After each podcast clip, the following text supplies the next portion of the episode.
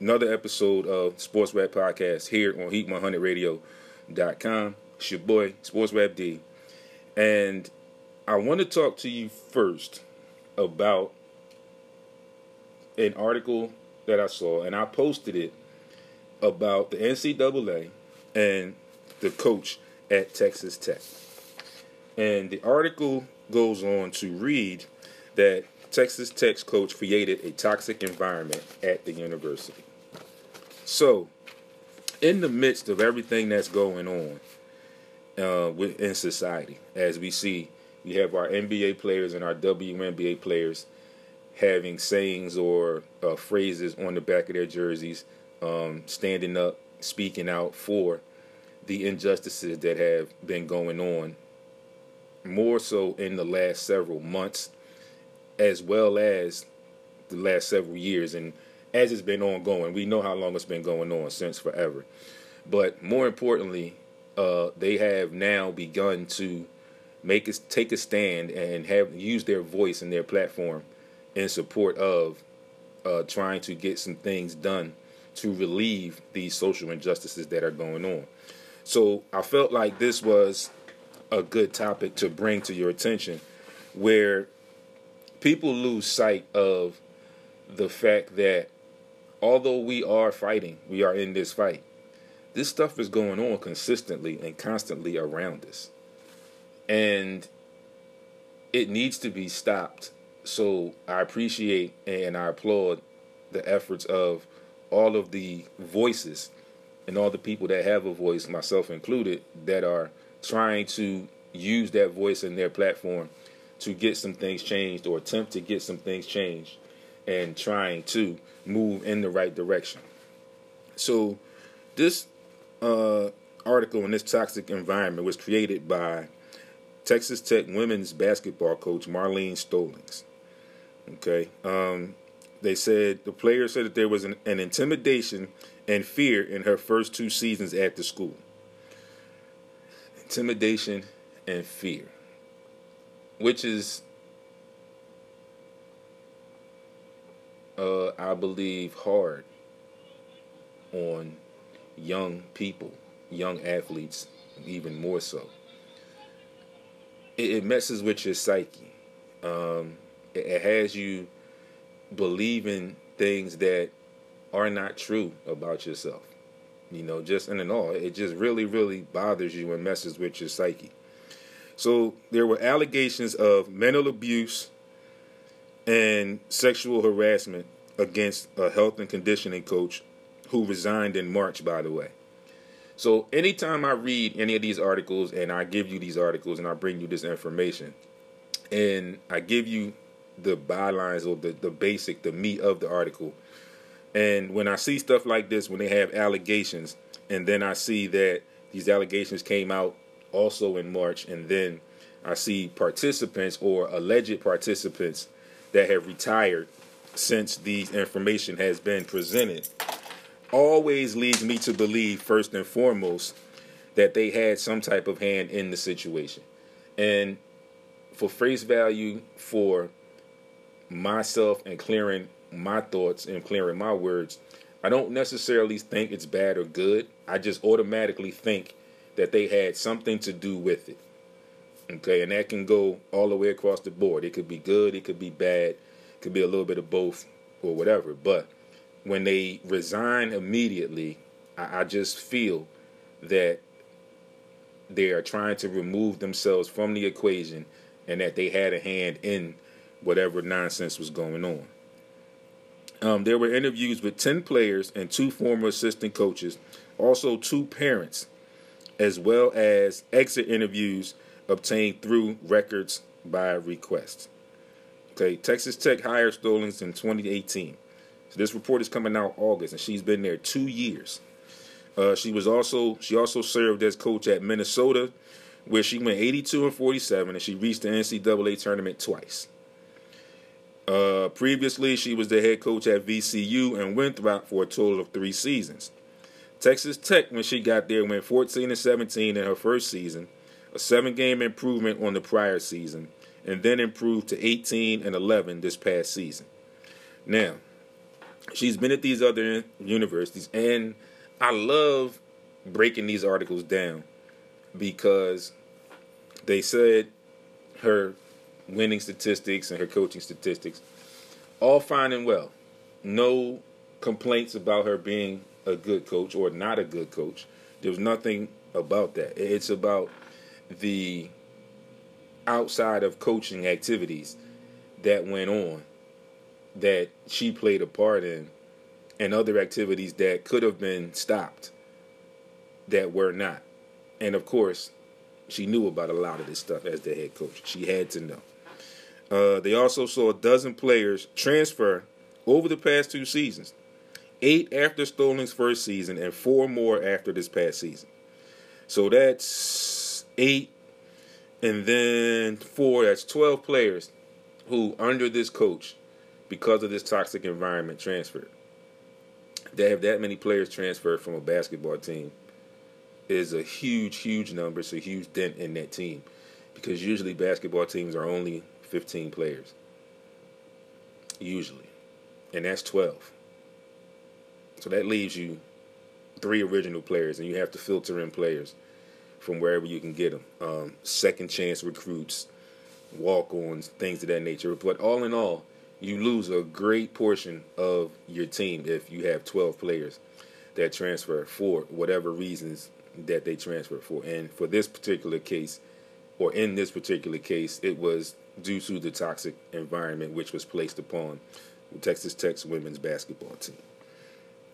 Um, it says the players felt routinely belittled by Stollings and her staff, and they had serious had serious concerns about their physical well-being. Now, it had a system that was created to monitor their heart rates during practices and games. Okay, you had eight players on this team that said their playing time was determined by whether they maintained a heart rate of at least 90% of capacity. I thought playing time was earned on how you progressed in practice and how you progressed around the team when you got the opportunity to play that would increase your playing time if it was minimal. It's how I remember it. But being able to say that you have to have 90% um, of capacity for your heart rate, I think is strange. And I think you will begin to burn those players out where eventually they won't have 90% of their heart rate to participate. So it's a struggle. It has the players with their backs up against the wall, a lot of pressure, which really should not be that much pressure. They're already under pressure to get playing time, period. Because usually in college is wide open unless you're a five star athlete or whatever. And it also depends on what college, what level you go to. All right. Um, again, another thing that a red flag for me when I break down these articles. Stollings declined an interview request from ESPN through an athletic department spokesperson, but the school issued a statement in her name again, leads me to believe on this side of it, the head coach, you knew that these things were going on.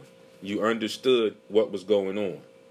And I don't know how you didn't stop it, but you continue to let things go on and not say anything. And then you decide when it's time for someone to talk about it or someone wants to talk to you about it, you decide not to comment. So, Here's what the university said, and I quote We know change is difficult, and that and that has been no different um, at Texas Tech.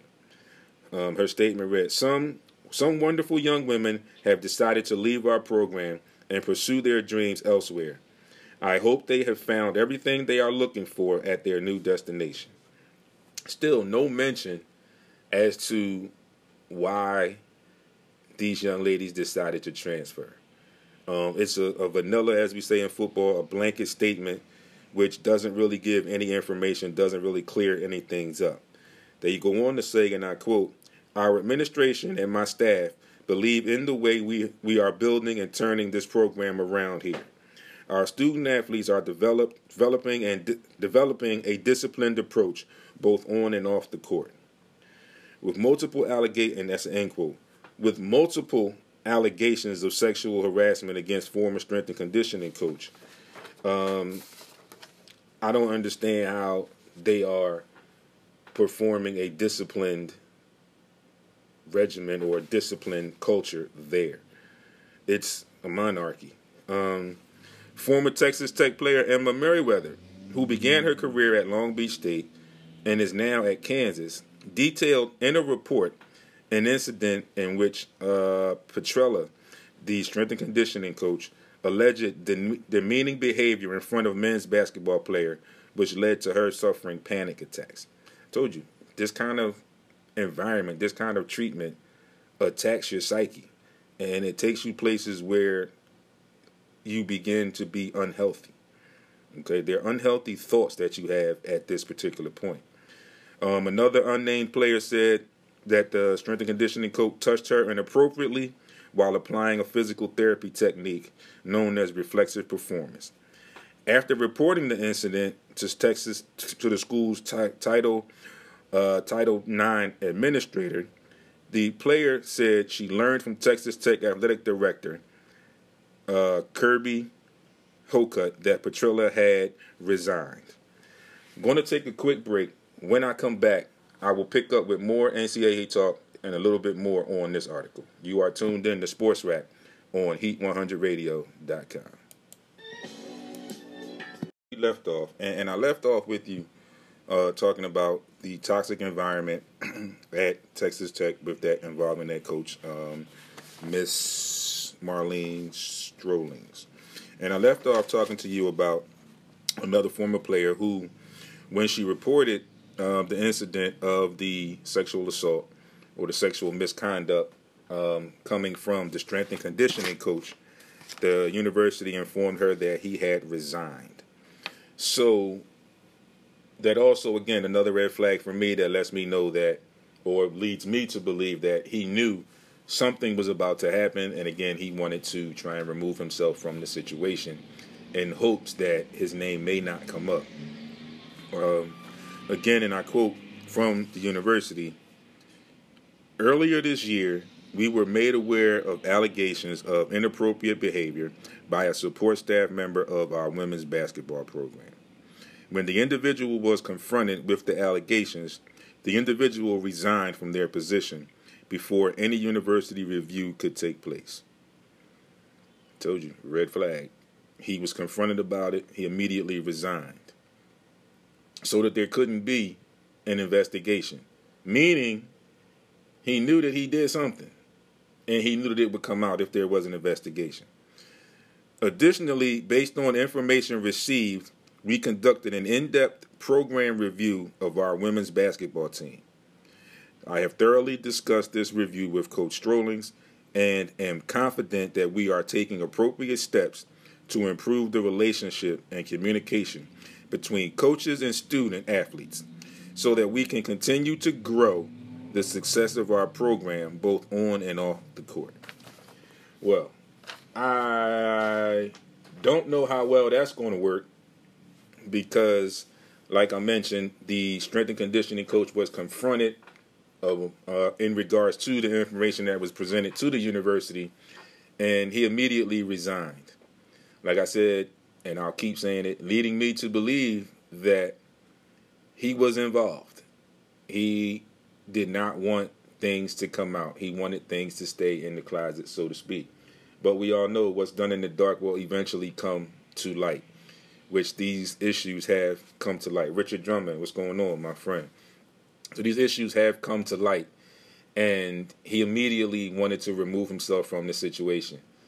So it's not going to work, buddy. Your name is already put in the article, and you will be um, called in. Once Curtis Shirley, what's going on? Once that, that formal investigation begins, and I'm sure it will, because now you have some players that have spoken up, spoken out, which always gives confidence to other players to uh, speak out and piggyback on what the initial spearheads have done in speaking out and making these uh, allegations in this environment known to the powers that be who need to know what was going on. So hopefully there will be an in-depth um, investigation a true in-depth investigation, and the university will find out what actually went on with this coach being at the helm. Um, like I said, if these things went on, this coach knew something about it. Whether she knew the exact details or whatever, the chatter because it came out, the, the chatter around the team, she knew something. You know, she might not have been privy to, like I said, the exact information or the exact activities that went on or have a, had occurred, but she got wind and she had an idea that something was going on, and apparently it came out because there was nothing done about it. So we will definitely see how that played out, how that plays out um, later on down the line. Now, staying with our NCAA talk for the moment, I also mentioned to you in my news and updates about the Pac 12. And I mentioned before, about a week ago, where the Pac 12 players were uh, getting together and attempting or possibly planning for a boycott for the football season. Um, now, I just reported this morning a little while ago that they are at a divide. So that means that some players may be willing to play or may want to play, and then there's others who have serious concerns about the health and safety protocols or the coronavirus or COVID 19, whatever you want to call it, uh, safety protocols for their return to the sport, which I think is something that I think is a great idea. I think it's a great thought process for these players. But I also, in a small way, think that it's something that these players shouldn't have to come up with by themselves. The coaches who are the adults, who have the direct line of uh, dialogue, a direct line of conversation with the administrators, I feel like should have been on the player's side um, in this issue. It shouldn't have come to the players threatening um, a boycott for for uh, you know things to be looked into or for administration to be prevalent in this issue. But all in all, with that going on, the Pac-12 commissioner Larry Scott has issued a statement to football players threatening to boycott the 2020 season. Now, I'm going to go through this article, and I want you to listen. Shaw sister, hey Auntie Joe, how are you? Good morning, good morning. I'm going to go through this article. And like I said, I always like to bring you stuff that has ties to current events, what's going on today in society in general. So I'm going to go through this article, and I'm sure you will pick up on some things in this article, especially after we just talked about another university that had a toxic environment. So I'm sure, again, like I said, I'm sure you will pick up on some things as I go through this article. So it, it opens up and it says that the commissioner, Larry Scott, is open to holding dialogue with a group of league football players who are threatening to boycott the 2020 football season. Okay. According to the letter that Scott sent the group on Monday, uh, his response was to We Are United campaign's letter on to the United campaign's letter. Okay, so that's what the team, the players are being called. Um, they had a list of demands. It was a 14. So Scott says in his 1,400 word response, okay, and I quote, We are eager to hear more about your concerns and very happy to discuss. I will come back to you in the coming days following discussion with our members and student athlete leaders to schedule a call for this week to discuss the matters you have raised. End quote. So, okay, he starts off good where he's saying that he will um, take their list, take their concerns into consideration, and listen to their thoughts behind their concerns um, some of the things that were in the letter, and it was detailing the demands on requesting daily Zoom meetings with Scott, the Pac well, Pac-12 direct athletic directors, and the players group. players representative for each team. Okay, rather the group conditions. Well, no, the group requested the Zoom meetings begin on Monday evening, and they one of the players said, "We believe a football season under these conditions would be reckless and put us at at, at needless risk." End quote. Um, their email that was sent to Scott also said, and I quote, "The lack of regard for our health and safety is central to the system, system systemic racial injustices imposed by NCAA sports that have disproportionately exploits black athletes physically, academically, and financially." End quote. So you know, last week I talked about the NCAA and their systemic injustices and how they deprive black athletes of financial freedom down the line. Talked about that last week. Here it is, another issue that's put into this letter. The letter was signed by 11 players from a different league school. Okay. The only program that had not responded was the University of Colorado. And the 11 players were Dallas Hobbs of Washington State, Cody Shear of Arizona State, Jaden Grant of Oregon State, Valentino Del Daltoso of Cal, Chase Williams of USC, Elijah Higgins of Stanford, Jevon Holland of Oregon, Joe Tryon of Washington, Malik Hausman of Arizona, Nick Ford from Utah, and Otio Ogbonnia of UCLA. The athletes in this league's number one priority, says Scott. And then he goes on to quote and say, For this reason, we have made clear on July 10th that any, stu- any student athlete who chooses not to return to competition for health or safety reasons will have their scholarship protected and will remain in good standing with their team. We support any student athlete who chooses to opt out for health and safety reasons. So that's a good note.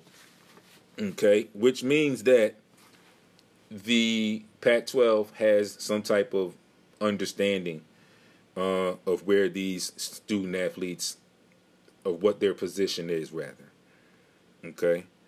Um, he also cites multiple initiatives, okay, that are included in the Pac 12, which precedes me to go on and how their attempt to help these players or their face value concern is imminent in this fight. Um, their policies are, for one, providing medical care for, for athletes four years beyond their eligibility, which is twice as many years of coverage as many as any other major conference. Okay. Also, allowing any former player to use the remainder of their scholarship to return to campus to complete a degree, which they haven't been allowed to do that in the past, which I think is also a good thing, another progressive step for the NCAA. And three, against school canceling scholarships because of poor performance. And four, to require schools to have mental health services available to all athletes. Another key thing that I think is important that mental health part and the poor performance. You have to take care of these kids because after all they are kids and i know a lot of them or some of them do end up becoming high profile athletes for these institutions but they are still kids they're 17 18 19 20 year old kids who are possibly looking at moving into a world of unknown superior unknown because for a lot of them, or for some of them, they will progress and eventually become a pro professional athlete, which is a world that they have never been in, a world they have never seen. And it can very easily take them by storm and take them under. So it needs to be they need to be nurtured while they are at these universities and institutions. Okay. Uh, the letter also cites that the unlimited meals the Pac 12 schools provide their athletes, which, like I mentioned several times, if you don't understand, if you're at a Pac-12, which is a, a big division, a major college division, major college schools, and you're an athlete, your schedule is so hectic that you're not allotted the same meal plan that the average student is. So a lot of times you get meals where you have to fend for yourself after practice or after meetings and things of that nature, which is tough when you're not earning any money. It's really tough. So for them to add that into their program, I think is a good idea. And as you know, this is Pac-12, so I'm sure they're based out west in California, and you know California is heavy, heavily involved in the NIL bill. And I hope, I'm thinking, and I'm guessing, I'm hoping that that bill will pass and become a staple with the NCAA. Um, there's also in this, he says, a modification of the transfer rule to allow players to play immediately and the passage of a uniform legislation to allow players to profit from their name, image, and likeness, like I just mentioned. Uh, no Pac 12 school is requiring athletes to sign a liability waiver to begin workouts. Okay, so the university is open to them having workouts. They're not taking the typical powerhouse right or the powerhouse uh, play out out of the picture. Where usually, if you if we're in a pandemic, they want you to sign a waiver so they won't be responsible for whatever yada yada yada. Apparently, the Pac-12 is apparently wanting to stand behind their players. Um, he also touches on the Black Lives Movement, Black Lives Matters movement, and says the Pac-12 has a long history of supporting student athletes' voices and initiatives on social on social justice. On July 1st, the Pac 12 announced a series of next steps to combat racism and support social injustice, including 1. A newly created head of diversity and inclusion position at the conference, which I think is good. Okay, they are progressing or attempting to progress. The formation of social justice and anti racism advisory group that includes student athlete representatives. And three, the launch of a series of student athlete and coach anti racism forums. Again, I think this is um, a good plan, some very good thought process, a very good ideas where the student athletes will be represented at that table. So it won't be the administrators and everything being done and then the information being funneled down to the athletes. The athletes will have a voice in this whole situation, which I think is great. And again, like I mentioned before I went into the article, I know I said to you that you will pick up on some points. Here is a change in the points that we are used to. Like I said, it's a difference, a very big difference from the first uh, incident with the toxic environment to now where it looks like the Pac 12 is attempting to listen to their students and, and, understand and try and find a way to help their students out and listen to their demands and have their demands answered. Do whatever they can to help these students as far as their safety and progressing through this pandemic. So we will see how this goes out, how this goes with the Pac 12. And I think it's a start, and I think that it will spearhead some other conferences to possibly look at this and see what they've added or what their thoughts are of adding into their plan that can help the students and eventually help everyone in the conference. Now, there may not be football, but I think the point is being made. The students in this Pac 12, these 11 players, their voice has been heard which is what they wanted, I'm sure. And for the Pac 12 commissioner to immediately respond in the way that he responded with the open attitude and the aggressive, progressive attitude.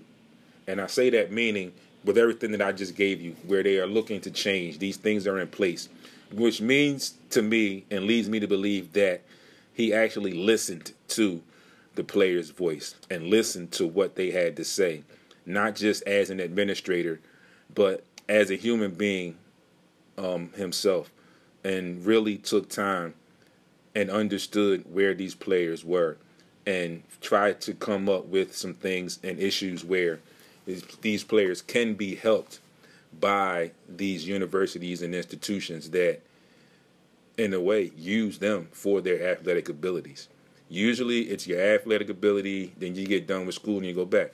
They're getting willing to try and give these guys or these young ladies an opportunity to come back to school after their playing careers are over, which is usually not the case.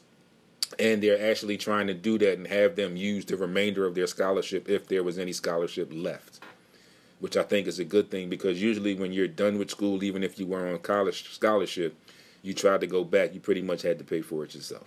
That was the understanding. That's the way it has been for a while. So this change is a very, very good change, and I hope uh, that again other conferences uh, take heed and listen to this and see what their thought process is, what their ideas are, and trying to incorporate them some way into their own conference and help these players out. Because again, it's a great feeling to see where this went with the Pac 12. And it also leads me to believe, like I said, once again, that their voice, these 11 players, and I, I t- totally commend these 11 players for taking the stand and standing up for something and having their voice be heard is is an accomplishment. Maybe a small accomplishment, but it's a start. And in my opinion, in my eyes, it's a huge accomplishment because they actually did what they wanted to do they accomplished what they wanted to accomplish in a letter, non-violently, but demanding something, and they were listened to and they got something in return. I am going to take a break. When I come back, I'm going to talk some NFL stuff and move into some NBA stuff and a couple trending stories to push on down the line. You are tuned in to Sports Rap, Heat 100 Radio. It's your boy D. See you on the other side in just a couple minutes continuing with today's episode of the Sports Rap podcast here on Heat100Radio.com. As you look, as I always wear a t-shirt, I always represent. I'm a little far away from the mic right now, but you see it. It is an, a, a Sports Rap original, Sports Rap official um, shirt, courtesy of I Make It Yours. You can go check her out. Um, I underscore make underscore it underscore yours on Instagram. Tell her Sports Rap sent you. You can get your own customized shirt. You can even pick up a Sports Rap original if you would like. But I'll make it yours. Thanks for the shirt, courtesy of, once again, I'll make it yours, Sports Rap original. Decided to wear my own stuff today, as I'm always wearing stuff for my people. So I know they appreciate it, and it's what I do. But today I just wanted to switch up a little bit and represent sports rap to the fullest today. So I want to give a couple shout outs too. If you didn't already know, I posted it and I'm going to talk a little real quick about it now because I didn't know this until I saw the full um, announcement or the formal announcement. I initially just heard that The Rock and a group of financial financial advisors had uh, got together and purchased the XFL from the WWE, which is the football league. You know all about it, whatever, whatever. Um, a lot of people have been talking about this being the possible real life episode of Ballers for The Rock. But as I read the article, I had to come back and bring this to you because shout out to Danny Garcia, Philadelphia's own Danny Garcia, who is part of the reference group. I believe it's Danny Garcia. He's part of the financial group to purchase the XFL. So if that is him, congratulations to you. Congratulations to The Rock for making that purchase, and hopefully they can restore something, um, restore that league into something that people can enjoy. So we are going to move into our NFL conversation, our NFL dialogue, talk, whatever you want to call it, right now. And if you didn't know, with everything going on, there's still a lot of skepticism about the NFL actually starting on time. Um, there have been a number of players that have opted out of the season. Um, I'm not going to give you all of these names, but it looks like there are just a few teams that don't have any. The Eagles had one player, Marquise Goodwin, who cited family reasons for his opting out. And I understand. I, I got the news. I got the information. Some of the information behind his reasoning. You know, I understand it. Um, but had a conversation at work, and we're talking to guys, talking, and like I said to some of the guys, of course, in the battle, in the heat of battle, as a team, football team, you would want your new guy there with you to fight that battle with you. But I also mentioned that I also understand his reasoning um, for not playing, for opting out. And basically, for me, what it is is the bottom line is I would love for you to be there with me. This is where I want you to be in this line, in these trenches with me. But you made a decision not to because of your family and your personal reasons. And the bottom line is, I may not like it, but as a human, as a man, as a teammate, I have to respect it. So I have no real issues with Marquise Goodwin opting out and some of the other players that have opted out for their particular health and safety reasons. Mark Johnson, what's going on? Now, also, it's been reported that NFL teams will get salary relief for players that have opted out of the uh, 2020 season. So that's a good thing for the NFL, if you will. Also, it saves the NFL because they have to fill roster spots for those players that are not um, playing that have opted out. So for them to uh, the NFL to give them some kind of relief, I think it's a great thing. It's a great idea, and it'll help the league uh, in general, I believe. Now, moving forward, the NFL, like I mentioned to you earlier, they have tweaked their uh, testing protocols, and I hope that this will help them in their testing processes um, for the teams. Um, I saw a quick video that the Denver Broncos had a sanitizing station that the players walk through um, at practice. I don't know if any other team has that. Um, I think that's another good start in the efforts to fight the COVID 19 virus. But again, I've asked some people just in general before today's show to get some ideas of where people were about the football season um, in comparison to where I was about the football season. And, and initially, my thoughts were I felt like that it could possibly get done. And in that initial thought process, I kind of neglected the social distancing. Okay. And I also, I kind of did and I kind of didn't. Uh, because we know football is a sport that is very close knit, it's very physical um, in more ways than one. And I'm not trying to be funny about that, but I mean, it's a very physical as far as the contact, but there's a lot of touching, there's a lot of hands on in football. And my initial thoughts were that a lot of the players wear gloves already anyway, that they could wear long sleeves, which there wouldn't be much skin on skin contact.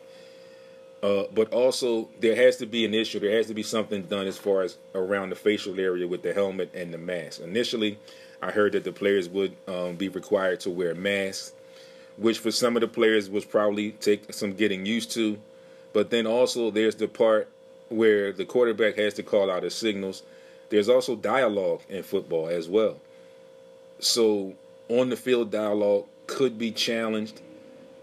Quarterback dialogue could be challenged depending on how they prepare uh, with these face shields and how they prepare the helmets for this close knit space that they would be in if and when this football season uh, begins. So the NFL they completed a two part health and safety protocol, and they had some financial adjustments for anticipated losses.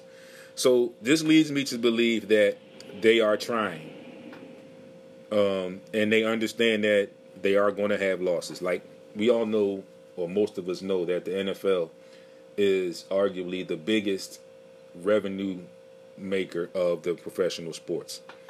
We most of us know that. Most of us, if we don't know that, then we don't know anything about sports, if you will. So they understand that they are going to have some financial adjustments and some losses.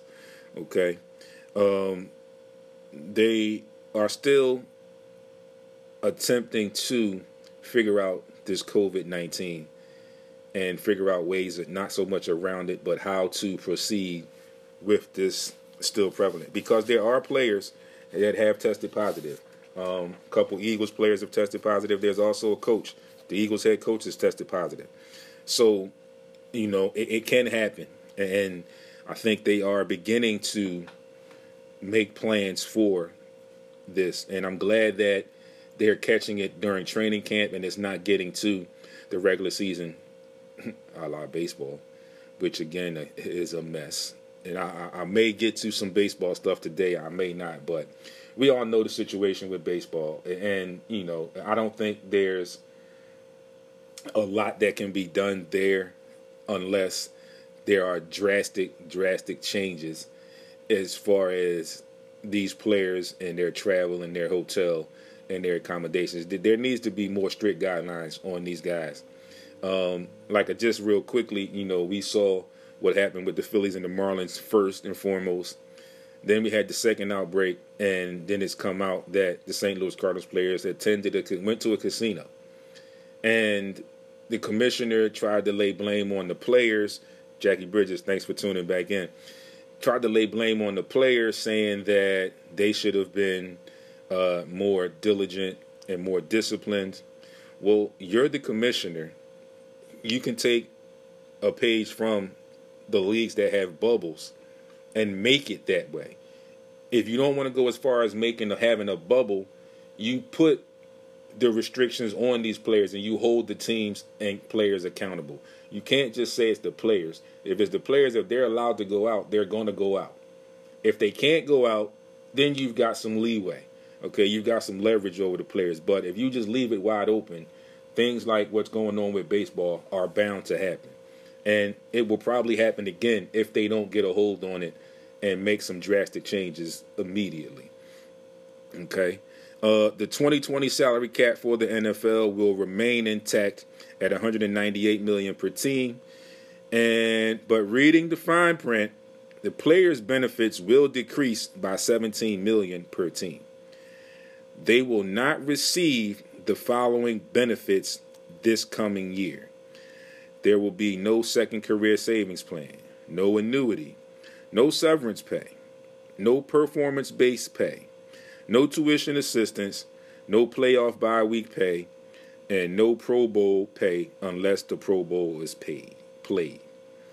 So, players are getting hit.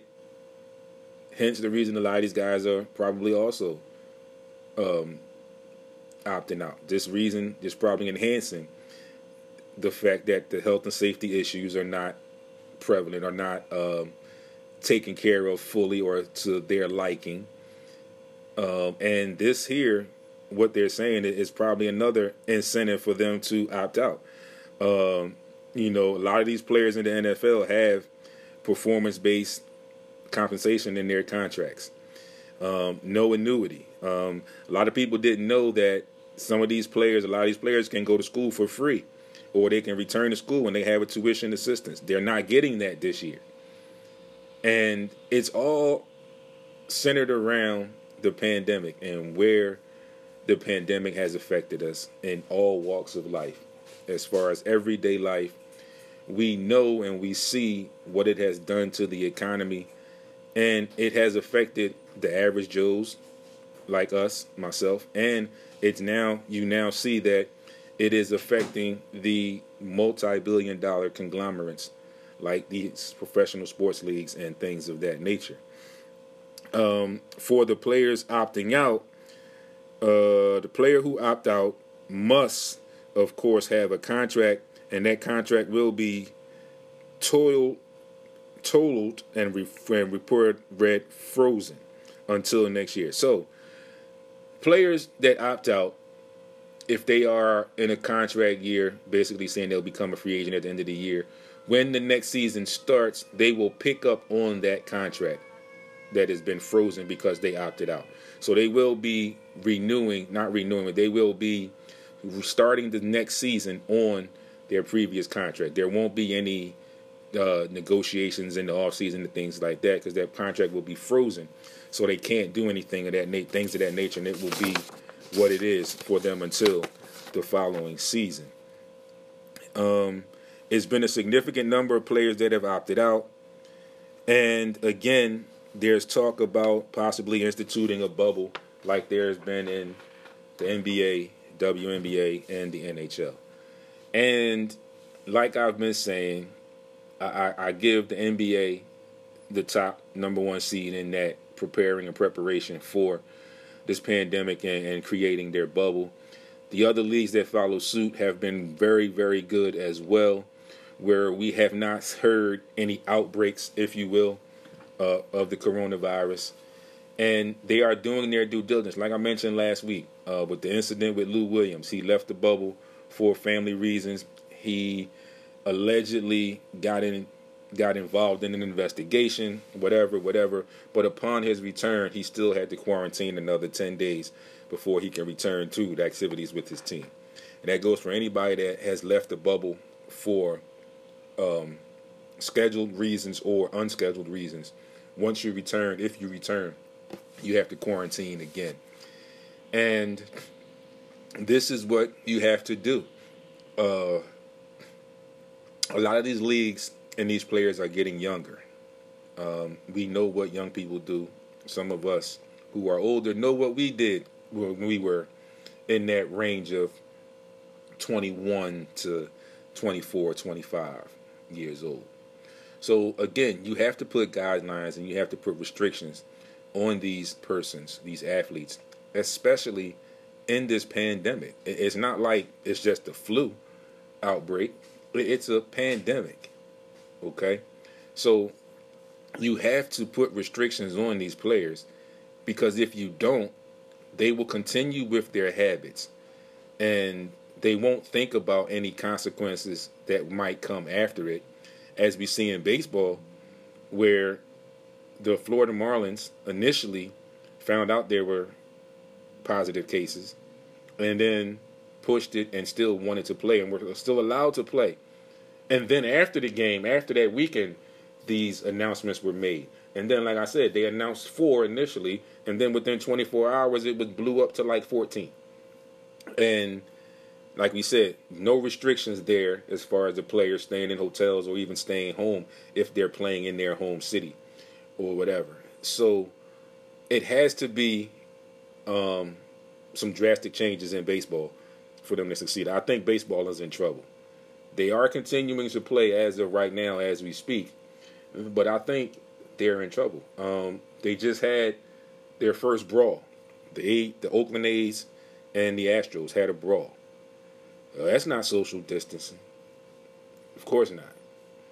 Um, so baseball is kind of like the poster child for the NCAA, I would say right now, just you know playing devil's advocate a little bit, because the NCAA and a lot of these uh, conferences are making attempts or having conversations, having dialogue on, on, how to proceed, and also even if they should proceed in the season. Like we said, we've seen some conferences and some schools that have shut down sports individually, and conferences that have shut down fall sports all the way across the board. So they can use, like I said, baseball as the poster child for the difficulties that will arise if you proceed in a manner like baseball proceeded, which was not strategically laid out.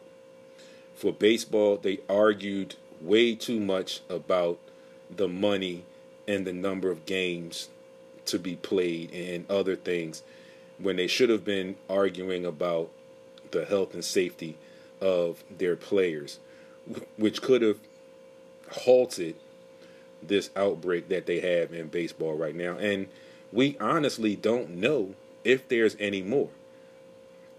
Okay, we won't know it until they report it, unless or unless it gets reported. But again, baseball is continuing to play. Baseball scores I've posted earlier today, the schedule for today, and the scores from yesterday. But how soon, or how yeah, how soon will another outbreak occur in baseball? We don't know, but we are waiting to see what happens with that. Now, 12:14, 14 minutes past the noontime hour, and I have to move on from the NFL for a quick second. I'm going to talk some basketball, if you will. The NBA bubble um, could be called a minor success right now because they're getting through their eight games, seeding games, and they're looking at uh, moving into the playoffs. And like I announced, I told you, once teams are mathematically eliminated, they will leave the bubble immediately, which I think is a good thing. Like I said, it cuts down on the number of people, it cuts down on the risk of having an outbreak. Again, something that baseball should have thought about uh, going into the season more so than the number of games and the amount of money that would be lost or revenues and concessions and things of that nature. But moving into baseball, basketball, I'm sorry, a little bit deeper, my Philadelphia 76ers. We won three straight. Weren't pretty wins, but we got the wins. Last night, tough, tough game against Portland. And they fought without Joel, who went out in the first quarter. And I think him sitting out of the remainder of that game was a um, precautionary measure.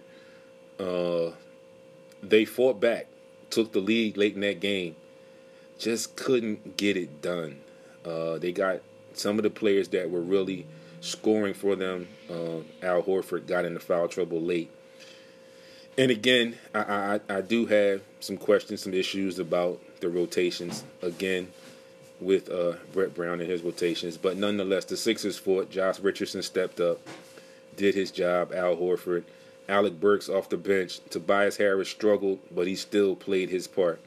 Just didn't have enough to get a grasp on Dame Dillard, Damian Lillard. I'm sorry, uh, last night who put up a 50 burger on us, second 50 burger of this eight gate game season uh, that the Sixers have played. They're off tonight. They resume tomorrow with a back-to-back uh, against Tuesday and Wednesday against the Phoenix Suns on Tuesday, and then the Toronto Raptors on Wednesday. Then they close out against I think Thursday or Friday against the Houston Rockets for a time that will be determined. But more importantly, there's been a lot of chatter and a lot of news. Ben Simmons, if you didn't know, has left the bubble and had surgery. He had a sublu- subluxation, whatever it's called, of the kneecap, which means his kneecap partially dislocated, so there was a body, you know, some fragments or whatever floating around in there. He had the scope to remove those issues. They were saying that the injury could possibly be two weeks, but all intents and purposes, the Sixers would ideally have to go deep into the playoffs in order for him to return for the season, although the Sixers have not formally ruled him out of the season as of yet.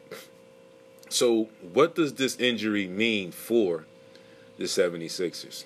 Well, initially it meant that there would arguably or possibly be a heavy, heavy dose of Joel Embiid. That was changed for the moment yesterday with his freak injury. And as I saw him sitting on the bench as he returned to the bench, he looked okay. But like I said, that I think was a precautionary measure um, of leaving him out of that game because of the injury to Ben Simmons as well. So, what does that mean for the Sixers? In my opinion, it means that they will need to be very, very strategically coached the remainder of the way. Uh, Brett Brown will have to come to the realization that he needs to use Alec Burks more with Joel Embiid in the pick and roll situation, in the two man game. You can still use Al Horford as the high post passer, uh, you know, run some of the offense through him. And then you have Tobias Harris uh, as your slasher, backdoor cutting. And then you have Josh Richardson. Now, I hope that these guys can continue to step up in the absence of Ben Simmons. I am impressed with Joel Embiid as I was talking to someone yesterday, where I like the fact that in these games so far, he is attempting to make it a point to try and dominate in the post. He's not settling for those three point shots as he used to. He's not fading away from it. He is trying to make his presence known and felt in the post, and I commend him for that. I just wish that Brett Brown would utilize it a lot more than what he has been using it uh, in these mo- most recent games. So that injury to Ben Simmons, like I said, is huge. If people may not want to admit it, it's huge. Although people are still stuck on him not shooting the ball, he's arguably one of the top defenders in the league. So we have lost that. And I think some of his playmaking ability is going to hurt us uh, as well. Now, on the other side of things, I think it's going to be a tough run in the playoffs. I don't know how they're going to fare now. Initially, I had them at least getting through the first round, but now it depends on who that first round opponent is, how much pressure is put on these other guys to perform, and how far they go. Uh, they are in a bind right now. And, you know, we will, it's like I said, it's going to come to some coaching. And I understand the players have to play. Yes, that's fine and well. I totally get that. But there's also going to have to be some very, very in depth coaching going on to hold this thing together if they want to advance uh, deep into the playoffs and have an opportunity to have Ben come back and finish out the season. So we'll see what happens with that, and we'll see how it goes. Now, on the other thing, I've been seeing, and I talked to a couple people, and people are talking about once again the trade rumors for Ben Simmons. Initially, people are talking with Cleveland. People, stop it. Where the Sixers are right now, I don't believe there's anything that Cleveland can offer that would not uh, have them ask for a high price, which means that a lot of people talking Collin Sexton. Of course, he's their team block right now, if you will. He's the team. He's the person that they ideally are or initially are looking to build around right now. So, if he was added into the mix, there would definitely be another player or some other players added into the mix for not just, and it would not just be Ben Simmons. The biggest thing that they can offer, in my opinion, right now is draft picks. It's not what the Sixers want right now. They really do not need to take on an extensive package of draft picks considering where they are right now. It would be making them go backwards. It's not what they want. We want to move forward. Um, albeit there might, as I've said before, no disrespect to the coach. I think he's a good coach. I also, um, deep down inside, feel like he just may not be the coach for this group. So again, like I've been saying, like I've said before, it kind of reminds me of like that Andy Reid situation when Andy Reid was let go by the Eagles. It was just time. The marriage had run its course, and he had got all that he could get out of the players, and it was time to start anew. Think that might be the situation uh, here with the Sixers, depending on how the playoff situation goes. But I also do deep down inside believe that there may need to be a change in the coaching ranks in order for this team to be as successful as the expect expectations were at the beginning of this season. Because we saw how the roller coaster ride was before the stoppage of play and we see how the roller coaster ride is continued throughout these first couple uh, games in this eight game seeding.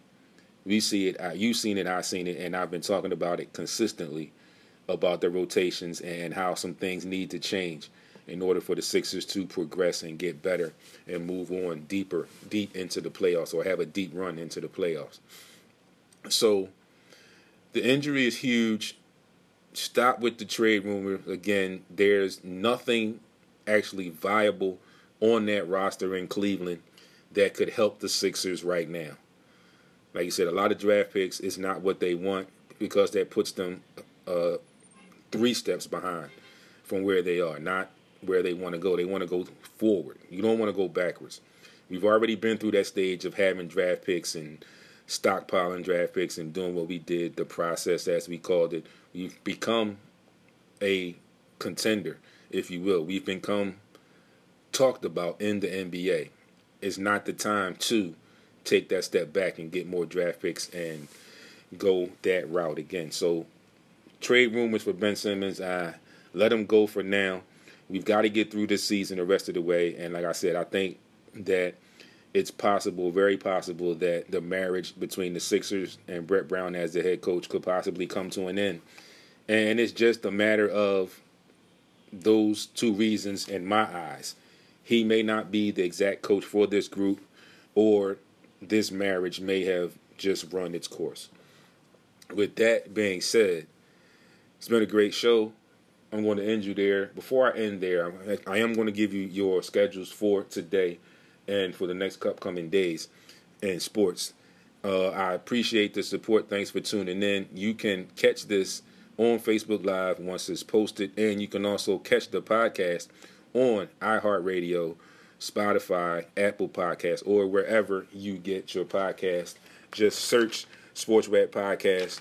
The avatar of myself will come up. You will know it. It looks just like me, and you can find it. Also, you can find me on Instagram and Twitter at sportsrap underscore D. On Facebook, Sports Rap Radio Show is the group page.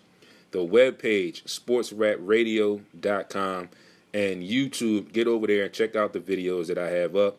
There'll be new videos going up within the week. Sports Rap TV. Make sure you like like some videos, hit the subscribe button so you will be in tune with everything and be alerted when new videos go up. So, today, Monday, in the NBA. You got the Thunder and the Suns, the Mavs and the Jazz, the Raptors and the Bucks, the Pacers and the Heat, the Nuggets and the Lakers. Monday, WNBA, you got the Sun and the Dream, the Mercury face off against the Wings, and the Sky do battle with the Storm. For the NHL, the playoffs begin Tuesday. The Columbus Blue Jackets will take on the Tampa Bay Lightning. The Calgary Flames will take on the Dallas Stars. Carolina Hurricanes will take on the Chicago Blackhawks, and the Boston Bruins will take on the Vegas Golden Knights. Moving into Wednesday's conference first Eastern Conference first round, the Philadelphia Flyers will take on the Montreal Canadiens. The Tampa Bay Lightning will go against the Blue Jackets. Wow, this is crazy. Washington Capitals against the Islanders, and the Bruins will face against the Hurricanes. We'll talk more about the NHL, as I say, as now we have some live sports. So I've been trying to be consistent with getting your scores for the previous night and, and the up and the current day up posted. The baseball scores and schedules are posted Facebook Live. I mean, sorry, not Facebook Live, but Sports Rap Radio Show, the group page. Tune in each and every Monday, 11 a.m. to 1 p.m. right here, heat100radio.com to Sports Rap. It's your boy signing out. Going to be pretty hot today. Stay cool, stay safe. Enjoy the start of your work week. Eh, check me out all week on social media. Peace.